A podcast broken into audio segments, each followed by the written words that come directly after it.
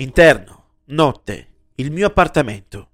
L'intermittente luce dell'insegna LED del tabaccaio sotto il mio appartamento svetta in tutta la sua luminescente potenza contro la mia finestra, attirando l'attenzione di chiunque si ritrovi a passare nei paraggi. Una grossa T contornata da luci di nuova tecnologia che richiama un nugolo di persone in processione con le loro banconote colorate, faticosamente guadagnate, in coda davanti alla divinità del distributore delle sigarette. Una delle rovine dell'uomo, secondo quel detto che annovera anche Bacco e Venere. È passato circa un mese da quando, nel corso della mia consueta e persistente insonnia, mi sono imbattuto nella messa in onda delle repliche degli episodi di Miami Vice trasmesse da una televisione privata.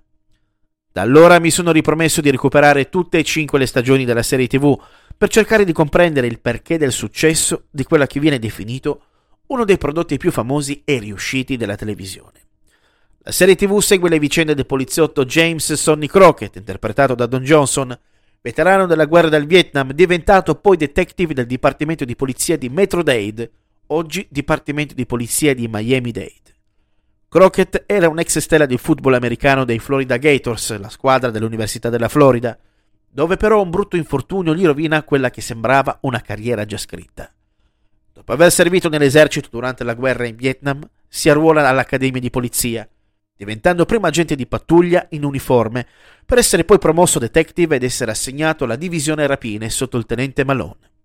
In seguito ad un'operazione sotto copertura saltata, il suo compagno di pattuglia venne ucciso e Crockett trasferito alla sezione antidroga, la Vice Division, termine che dà il nome all'intero show, dove deve indagare sulle vendite di droga dei nightclub. Nel corso di una delle tante operazioni sotto copertura, dove Crockett si fa chiamare Barnett per meglio aggirarsi nel sottobosco criminale di Miami, incontra un agente di New York, Riccardo Rico Tubbs, in trasferta a Miami per vendicare la morte del fratello ucciso per mano di un potente boss della droga. Temendo che il suo comportamento sia una grave violazione del codice di condotta del New York Police Department, su consiglio di Sonny decide di trasferirsi a Miami dove diventerà suo partner di pattuglia, nonché migliore amico. A completare le vicende narrate negli episodi spalmati nel corso delle cinque stagioni ci sono anche gli altri personaggi, importanti tanto quanto i protagonisti, che compongono quel mondo patinato e dalle luci al neon qual è Miami Vice. Vi sono infatti il tenente Martin Marty Castiglio, interpretato da Edward James Olmos, uomo d'azione di poche parole. Il detective Stanley Stan Switek, interpretato da Michael Talbot, esperto di comunicazione e tecnologia. Il detective Lawrence Larry Zito, interpretato da John Deal, migliore amico di Switek, la detective Gina Calabrese, interpretata da Sandra Santiago, donna dal carattere deciso e senza paura, e la detective Trudy Joplin, interpretata da Olivia Brown, compagna di pattuglia di Gina e sua migliore amica. Le motivazioni che hanno portato Miami Vice a diventare un grande successo cult capace di imprimersi nell'immaginario collettivo sono molteplici. Benché ci siano state altre fortunate serie tv poliziesche prima di questa, capaci di mettere sullo schermo il dualismo del rapporto tra i due poliziotti protagonisti, il cosiddetto genere buddy cop, ovvero compagni poliziotti come Chips o Starsky Hutch, solo per citare due esempi molto famosi, mancava ancora qualcosa. Miami Vice è riuscita ad incastrarsi nel segmento temporale di una società e di una generazione che iniziava ad andare di fretta, dove il benessere economico era ritenuto l'obiettivo da raggiungere a tutti i costi. Miami era, e continua ad essere, uno di quei paradisi dove il sole è sempre alto nel cielo, i bicchieri dei drink sudano in tutto il loro gelido splendore e dove tutto è possibile. Posti da favola, vestiti costosi, macchine veloci, donne bellissime, armi potenti e occasioni di facili guadagni. Eppure Miami Vice non riscosse subito quell'enorme successo che avrebbe avuto in seguito e del quale gode ancora oggi. Gli ascolti dello show infatti non decollarono subito a causa di altre serie all'epoca molto in voga e che rosicchiavano una larga parte di spettatori. All'inizio infatti venne considerato un flop per la rete produttrice NBC, a tal punto da uscire dai programmi in classifica per l'audience. Venne poi l'estate e le repliche permisero al pubblico di comprendere ed apprezzare quella che sarebbe stata la serie TV in grado di cristallizzare gli anni 80 in tutta la sua patinata bellezza.